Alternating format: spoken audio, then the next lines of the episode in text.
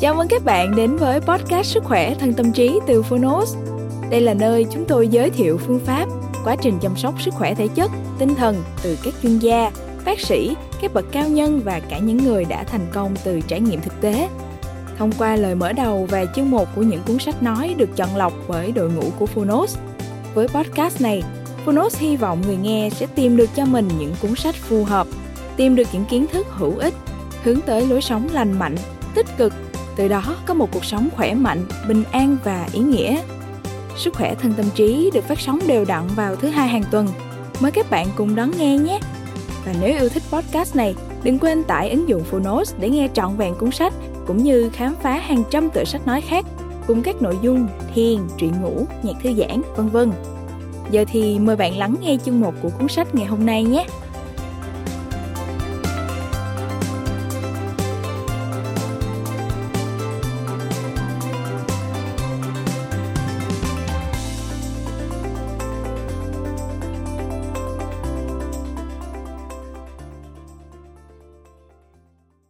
Bạn đang nghe từ Phonos.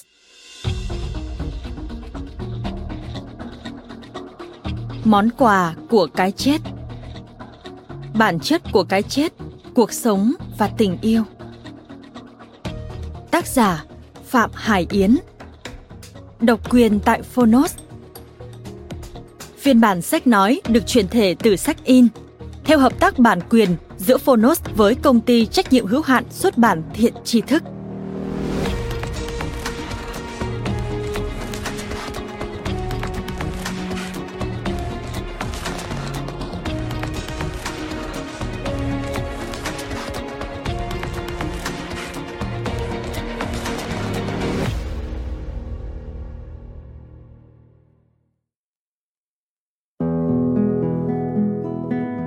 Chào bạn, mình là Phạm Hải Yến, tác giả cuốn sách Món quà của cái chết. Bạn đang nghe giọng nói của mình từ Phonos. Trước hết, Hải Yến xin gửi lời cảm ơn bạn đã dành thời gian cho quyển sách này. Những gì Hải Yến viết trong sách là món quà của người thương yêu đã tặng cho Hải Yến qua cái chết của anh.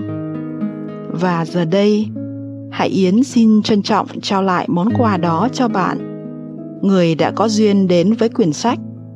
Hải Yến hy vọng bạn sẽ tìm được thông điệp đem lại sự chữa lành cho bản thân. Với món quà của cái chết, Hải Yến đã đúc kết lại những bài học tâm linh sâu sắc trong cuộc phiêu lưu diệu kỳ của mình đi sâu vào tìm hiểu bản chất của cái chết cuộc sống và tình yêu với tâm nguyện mang đến sự an ủi, vỗ về cho những ai bị chia lìa với người thân yêu của mình. Hải yến mong rằng cuốn sách này sẽ giúp bạn nhìn nhận nỗi đau của mình từ một góc độ khác, tìm thấy ý nghĩa tâm linh trong mỗi sự kiện và mỗi mối quan hệ của cuộc đời.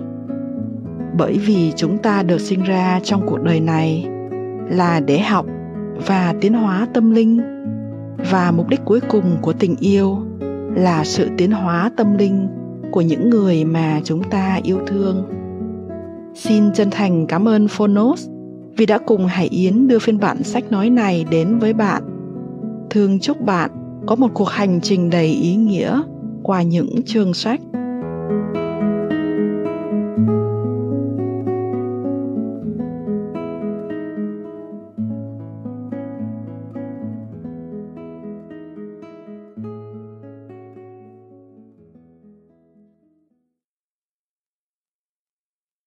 Bản chất của cái chết sự sống và tình yêu. Đôi dòng viết cho lần tái bản 2021 Mời bạn xem những lời khen tặng dành cho cuốn sách được đính kèm trên ứng dụng. Kể từ lần xuất bản đầu tiên, tôi đã được trao tặng rất nhiều lời cảm ơn về món quà mà các độc giả của tôi nhận được trong lúc đọc sách đa số họ cảm động về khái niệm tình yêu không điều kiện và từ đó bắt đầu nhìn nhận lại những đau khổ và vấn đề trong cuộc sống của mình dưới góc nhìn của bài học tâm linh. Bây giờ nghiền ngẫm lại những nỗi lo lắng, sợ hãi trước kia của mình khi quyết định xuất bản sách tại việt nam. Tôi cảm thấy một sự biết ơn vô tận vì linh hồn của mình đã cho tôi đủ sự dũng cảm, chân thành để mở ra câu chuyện của cá nhân mình đến cộng đồng khi tôi cho mình một tình yêu vô điều kiện đủ lớn để chấp nhận mọi hậu quả, mọi sự phán xét lúc ra mắt cuốn sách. Với tâm nguyện trao lại cho những người cần nó, món quà mà t đã tặng cho tôi. Cái tôi nhận về thật bất ngờ, không phải là hậu quả hay sự phán xét mà tôi từng lo lắng. Ngược lại, tôi nhận về nguồn năng lượng biết ơn, thương yêu, trân trọng sự dũng cảm, nể phục của các độc giả trên khắp mọi miền đất nước. Trong đó có cả những người có học vấn trình độ cao và đang có những vị trí nhất định trong xã hội. Hai người mà tôi biết ơn, cảm động và yêu thương lớn lao là bố mẹ của mình.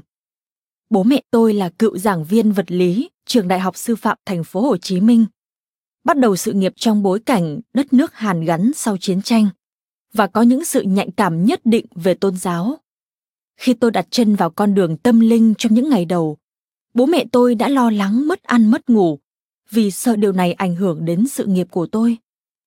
Mặc dù hết sức căng thẳng khi đọc nội dung cuốn sách đầu tay của con gái, bố mẹ tôi vẫn hỗ trợ, giới thiệu sách đến bạn bè của mình bằng tình yêu thương bao la nhất có thể. Cứ mỗi lời động viên về cuốn sách mà tôi nhận được, bố mẹ sẽ đọc như nuốt từng lời từng chữ. Và rồi cứ thế mở rộng vòng tay yêu thương, đón nhận các hoạt động tâm linh lần lượt nối đuôi nhau trên hành trình của tôi. Khi được ban biên tập của công ty xuất bản thiện tri thức đề nghị tái bản cuốn sách này, tôi đã suy nghĩ xem mình có muốn giữ hai chữ món quà trong tựa đề của cuốn sách hay không. Chỉ chưa đầy hai năm, khi món quà của cái chết được đến tay bạn đọc lần đầu tiên, thế giới đã chứng kiến sự ra đi của hàng triệu người và Việt Nam đã vượt con số 23.300 ca tử vong vì đại dịch COVID-19. Theo số liệu từ nỗi đau mang tên COVID-19, hy sinh, mất mát và sự cô đơn. Thùy Giang, Việt Nam Plus, Thông tấn xã Việt Nam, ngày 28 tháng 11 năm 2021.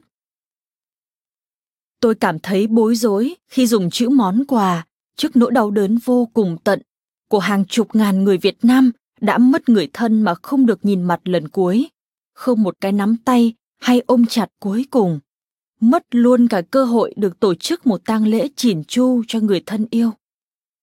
Thật khó để vượt qua bóng tối của sự mất mát một cách đau đớn như vậy. Tôi xin kính cẩn trước nỗi đau của thính giả. Nếu như bạn là một người không may phải trải nghiệm sự xót xa của việc chia ly với người thân yêu trong đại dịch COVID-19. Tuy nhiên, nếu bạn đang nghe quyển sách này, có lẽ người thương yêu của bạn vẫn đang ở bên bạn, lo lắng cho sự đau đớn vô cùng tận của bạn và dẫn dắt bạn đến cuốn sách này để đem lại cho bạn một chút ánh sáng ấm áp trong bóng đêm dày đặc mà bạn tưởng sẽ không bao giờ tan biến. Cuốn sách này là lời nhắn nhủ, là món quà mà người thương yêu của bạn muốn dành tặng bạn để bạn hiểu rằng họ vẫn ở bên bạn họ đã từng ở bên bạn trong kiếp trước, đã ở bên bạn trong kiếp này, và rồi khi có nhân duyên, sẽ tái ngộ cùng bạn trong kiếp sau. Bạn đã sẵn sàng nhận lấy món quà mà người yêu thương đã dùng cái chết của bản thân để tặng cho bạn chưa? Hãy đồng hành cùng tôi trong những trang sách này để tôi trao lại cho bạn món quà của cái chết mà người yêu thương đã dành tặng cho tôi món quà giúp cuộc đời của tôi lật sang một chương mới. Cuốn sách này được viết với sự yêu thương và biết ơn dành cho ngọn lửa sinh đôi của tôi. Một linh hồn đã tiến hóa cùng tôi qua nhiều kiếp. Sự ra đi vì ung thư của T vào năm 2018 là món quà lớn nhất mà tôi đã nhận được từ anh. 18 tuần sau khi linh hồn của T rời khỏi cơ thể của anh, câu chuyện về hành trình linh hồn của chúng tôi đã khép lại một chu kỳ nữa. Với những hồi ức tâm linh sống lại và sự tái hợp diệu kỳ, việc viết cuốn sách này đã được thai nghén trong các cuộc phiêu lưu tâm linh mà anh đã đưa tôi qua sau cái chết của mình. Tăng tốc sự tiến hóa của linh hồn tôi một cách chóng mặt với những trải nghiệm tâm linh kỳ lạ. Trước khi anh mất, hai khái niệm tâm linh duy nhất tôi biết được là hồi quy tiền kiếp và hồ sơ tái sinh, Akashic Record. Sau khi anh ra đi, tôi được tiếp cận và trải nghiệm với hàng loạt những khái niệm khác, từ việc giao tiếp sau cái chết với anh, cảm nhận hiện thân, embodiment, cuộc sống giữa những cuộc sống, bạn linh hồn, soulmates, gia đình linh hồn, ngẫm nghĩ lại cuộc đời sau cái chết, quan hệ nghiệp quả, con mắt tâm linh, những giấc mơ báo trước tương lai, giao tiếp với linh hồn qua giấc mơ, ngoại cảm, gặp gỡ linh thần hộ mệnh, vân vân. Đến một hiện tượng mà chính tôi cũng không ngờ đến, đã tái hợp chúng tôi lần thứ hai trong cùng một kiếp sống. Ngọn lửa sinh đôi và khái niệm tái sinh tách. Sau khi gặp lại linh hồn của anh trong một cơ thể song song, tôi đã suy nghĩ rất lâu về việc mình sẽ tiếp tục cuộc hành trình sắp tới với những lựa chọn như thế nào. Toàn bộ cuộc hành trình tâm linh này đã làm thay đổi nhân sinh quan của tôi về bản chất tình yêu, cuộc sống và cái chết. Vượt ra ngoài ranh giới những quan điểm hiện tại của con người. Đã đến lúc tôi trao lại món quà yêu thương nhất mà anh dành tặng tôi bằng cái chết của mình cho những người được hút đến cuốn sách này bởi tần số năng lượng của nó. Đó là món quà của sự thấu hiểu về bản chất cuộc sống và cái chết. Nhưng điều quan trọng hơn cả là sự thấm nhuần sâu sắc về bản chất của tình yêu. Tình yêu mãi là vĩnh cửu và hiện hữu trong tất cả những gì đã, đang và sẽ xảy ra.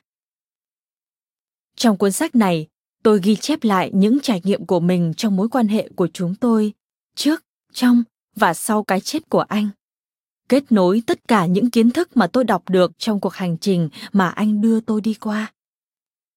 Những kiến thức đã đọc giúp tôi có một cái nhìn sâu sắc và hiểu hơn ý nghĩa tâm linh trong mỗi bước ngoặt của cuộc đời mình. Những gì tôi viết trong cuốn sách này là sự thật của chính tôi. Chúng là nguồn ánh sáng dẫn đường tôi đi. Các thông tin có thể giống hoặc không giống với những tư liệu tâm linh hoặc kiến thức tôn giáo khác.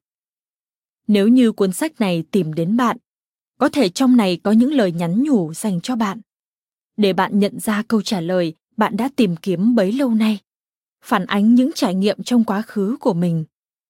Nếu như cuốn sách này tìm đến bạn, nhưng không để lại một ấn tượng gì đặc biệt, nó có thể gieo những hạt mầm vào tâm trí bạn để chúng đâm chồi nảy lộc trong tương lai bất kể dưới hình thức nào những gì lưu lại trong bạn là sự thật mà bạn đang tìm cuốn sách này được viết thành 5 phần, với phần 5 được bổ sung dựa vào những trải nghiệm 2 năm tôi đã đi qua sau lần xuất bản thứ nhất.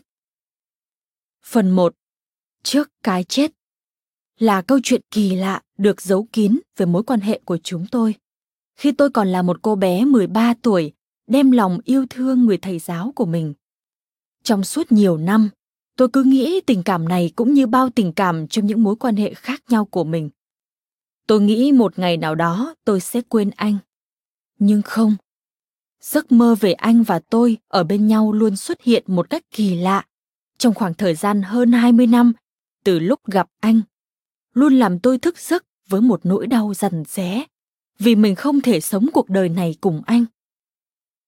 Phần 2. Qua cái chết bắt đầu bởi những giấc mơ kỳ lạ nối tiếp nhau dẫn đến việc tôi phát hiện ra anh bị ung thư giai đoạn cuối đến sự sợ hãi tột cùng về khả năng anh lại bỏ tôi đi đột ngột như những kiếp trước và cuối cùng là những hồi ức được đánh thức về mối quan hệ tâm linh gắn bó của chúng tôi qua nhiều kiếp. Phần 3. Sau cái chết Mô tả về cuộc hành trình tâm linh, chúng tôi đi cùng nhau qua những trang giấy trò chuyện hàng ngày bằng việc viết tự động, automatic writing.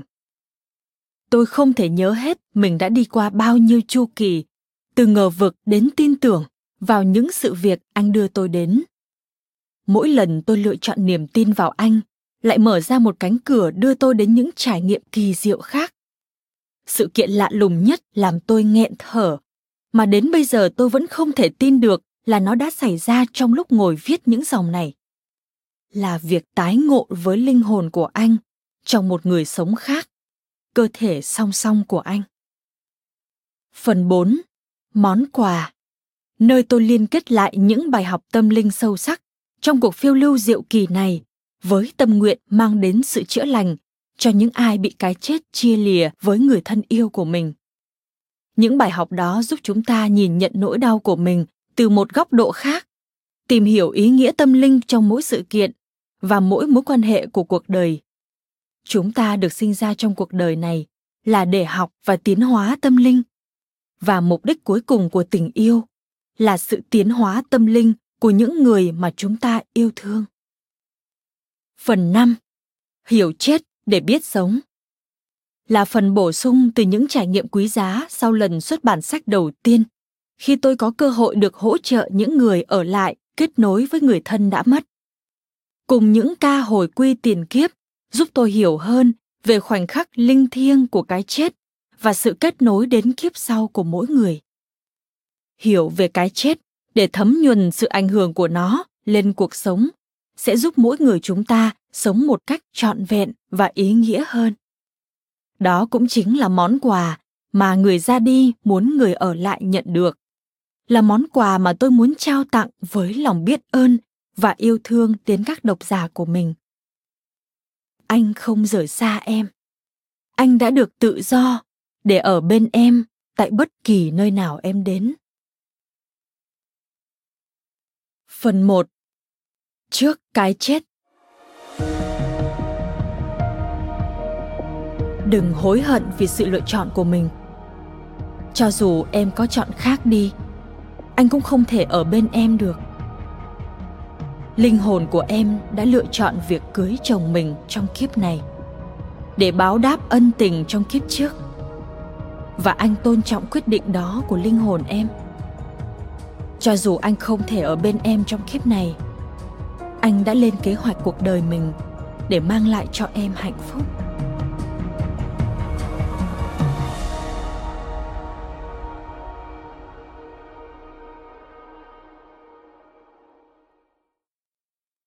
những giấc mơ tái lập cho đến ngày 31 tháng 5 năm 2018, ngày mà anh ra đi tôi vẫn không hiểu tại sao anh thường xuyên xuất hiện trong giấc mơ của mình hơn 20 năm qua. T xuất hiện trong cuộc đời tôi khi tôi 13 tuổi. Anh là thầy dạy hóa lớp 8 của tôi. Trong những tuần đầu học T, tôi không có ấn tượng gì đặc biệt về anh, ngoài tính cách vô cùng hài hước. Những tiết học của T luôn có những trận cười vỡ bụng. Tuy nhiên, thỉnh thoảng cũng rất đáng sợ nếu anh nổi giận với lũ học trò ồn ào và quyết định im lặng cả buổi. Một ngày nọ, trong giờ làm bài chạy thông thường để kiếm điểm thưởng mà anh hay đặt ra trong lớp, tôi giải xong bài tập tê giao và chạy vội lên bàn anh để nộp bài. Trong lúc vội vã, tôi bị vấp chân và mất đà. Tuy nhiên, cuốn tập trong tay tôi thì vẫn có đà và bay ra khỏi tay của khổ chủ, phóng lên bàn anh rơi xuống một cái rầm anh ngạc nhiên trước hành động vô lễ đó và ngước lên nhìn tôi nghiêm nghị. Em quăng tập lên bàn tôi như thế đó à? Tôi như tử hải chết đứng giữa trận tiền. Tôi không hiểu vì sao khi mắt anh nhìn thẳng vào mắt mình. Một điều gì đó trỗi dậy bên trong vô cùng mạnh mẽ mà tôi không hiểu nổi. Tim tôi đập thình thịch và người trở nên nóng gian. Tôi mất vài giây mới bình tĩnh trở lại và lý nhí trả lời. Em xin lỗi thầy. Không một lời giải thích. Kể từ ngày đó, giờ học hóa không còn như trước nữa. Mỗi lần thấy anh bước vào lớp, tim tôi sẽ đập mạnh đến nỗi tôi không thể tập trung vào việc gì. Tôi học hành chăm chỉ và giành giải trạng nguyên Lương Thế Vinh năm lớp 8. Một kỳ thi thường được tổ chức ở quận 1, chỉ để anh chú ý và nhớ tên tôi. Tuy nhiên, vì khoảng cách 23 tuổi giữa thầy giáo và học sinh. Tôi không bao giờ dám nghĩ đến việc thổ lộ tình cảm của mình cho anh biết. Một ngày khi bố mẹ tôi phát hiện ra việc này, sự giận dữ của bố mẹ đã làm tôi quyết định chôn vùi cảm xúc này mãi mãi. Tôi cầu nguyện rằng một ngày nào đó tình cảm này sẽ biến mất khỏi cuộc đời tôi. Nhưng điều đó đã không xảy ra. Tôi nhận được học bổng du học ở Singapore và xa Việt Nam khi tôi 18 tuổi. Tại thời điểm đó, khi Internet vẫn chưa phổ biến, khoảng cách địa lý và sự khó khăn trong liên lạc làm tình cảm của tôi chìm dần vào quên lãng. Tôi nghĩ tôi đã quên mối tình thời thơ ngây của mình. Nhưng hóa ra, nó lại trở thành một cảm xúc dằn vặt và thường xuyên dày vò tôi khi những giấc mơ về việc chúng tôi bên nhau cứ xuất hiện hàng tháng. Thỉnh thoảng nhớ quá không chịu nổi, tôi lại viết email cho anh để kể về trường đại học và cuộc sống xa nhà của mình. Trong những lần như vậy, anh luôn trả lời tôi với đầy sự tử tế và ấm áp. Tôi tốt nghiệp đại học và trở thành kỹ sư trong nhà máy sản xuất vi mạch điện tử. Một năm rưỡi sau đó, tôi quyết định bước vào con đường nghề nghiệp của anh để trở thành một giáo viên. Tôi tự nhủ rằng nếu tôi không thể sống cuộc đời của mình bên cạnh anh, ít nhất là tôi có thể sống cuộc đời của anh khi tôi chọn con đường này. Tôi muốn cảm nhận cuộc đời qua trái tim anh và muốn nhìn cuộc đời qua đôi mắt của anh khi đứng trên bục giảng. Tôi vẫn tiếp tục giấu kín cảm xúc của mình. Tuy nhiên, mối quan hệ của chúng tôi trở nên gần gũi hơn khi bây giờ tôi đã trở thành đồng nghiệp của anh và có nhiều chuyện để chia sẻ về nghề giáo. Một ngày nọ, giấc mơ về anh lại đến, khiến tôi nhớ anh cồn cào. Tôi muốn nghe giọng nói của anh qua điện thoại. Ngày đó, khi Internet chưa thịnh hành như bây giờ, một cuộc điện thoại quốc tế 30 phút từ Singapore về Việt Nam sẽ ngốn hết của tôi 20 đô sinh. Tôi nhớ khi đang nói chuyện thì bỗng dưng anh hỏi. Từ trước đến giờ em kể cho thầy rất nhiều chuyện rồi. Nhưng có một chuyện em chưa nói cho thầy biết. Em đã có bạn trai chưa? Đêm đó tôi không ngủ được. Tại thời điểm đó, tôi đã có một người bạn trai, chính là người chồng của tôi bây giờ. Tôi không thể cưỡng lại được tình cảm của mình. Tôi quyết định gửi thư cho anh để chia sẻ nỗi lòng của mình. Ngày 20 tháng 11 năm 2006. Gửi T. Em không biết điều gì khiến em tin rằng trên thế giới này chỉ có một người hiểu em. Cũng nhiều như việc em hiểu người đó. Và người đó chính là thầy. Ngày 28 tháng 11 năm 2006. Gửi Hải Yến. Một tình cảm mà em đã giữ cho mình hơn 10 năm nay. Tại sao em không thể gọi tên nó? Em biết tình cảm đó là gì. Nhưng như vậy có công bằng với bạn trai của em hay không? Khi anh ấy đã làm tất cả mọi thứ để hiểu em. Em có chắc rằng thầy với em có thể hiểu nhau hay không khi mà khoảng cách thế hệ giữa thầy và em quá lớn? Và còn một điều cuối cùng. Mặc dù chúng ta không sống theo quan niệm của xã hội, nhưng không thể không bị ảnh hưởng bởi nó. Ngày 29 tháng 11 năm 2006. Gửi T. Em xin lỗi vì em đã không thể gọi tên nó. Em có thể từ bỏ tất cả vì T, tương lai và sự nghiệp của em. Nhưng em không thể từ bỏ bố mẹ em. Bố mẹ em sẽ không chấp nhận mối quan hệ này. Em xin hứa, đây sẽ là lần cuối cùng em nói về việc này. Xin T hãy tha thứ cho em và tiếp tục coi em như những người học sinh khác của T. Anh và tôi đồng ý sẽ tiếp tục giữ mối quan hệ thầy trò. Tôi lập gia đình vào năm 2009. 10 năm, kể từ ngày tôi nói ra tình cảm của mình cho anh biết. Tôi vẫn tiếp tục đến thăm anh mỗi lần về Việt Nam chơi. Anh thường kể cho tôi hết mọi việc trong đời mình. Những thăng trầm của nghề dạy học.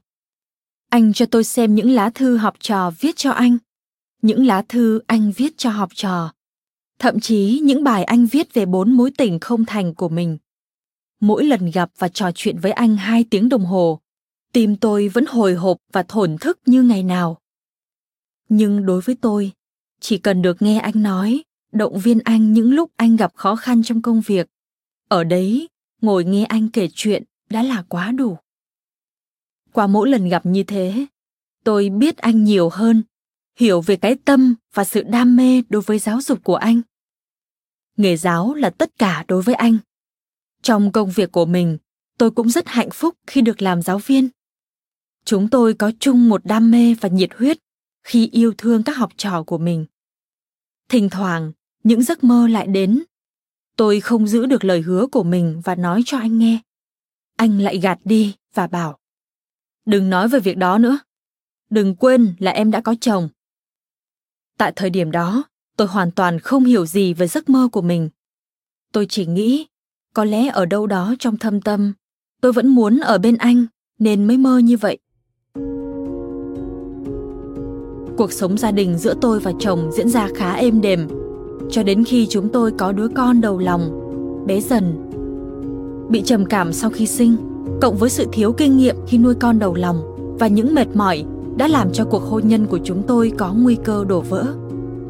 Những cuộc đấu tranh nội tâm để tìm ra giá trị bản thân trong thời gian đó khiến tôi thức tỉnh tâm linh.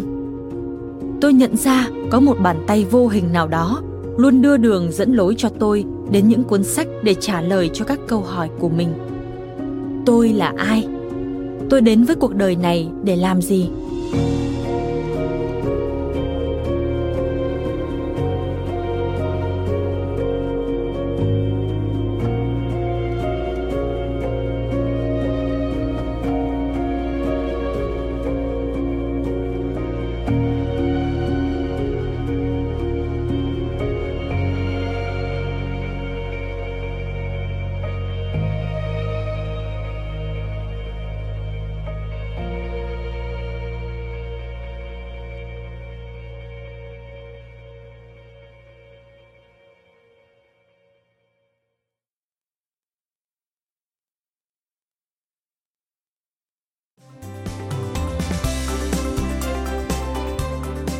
Cảm ơn bạn đã lắng nghe podcast Sức khỏe thân tâm trí.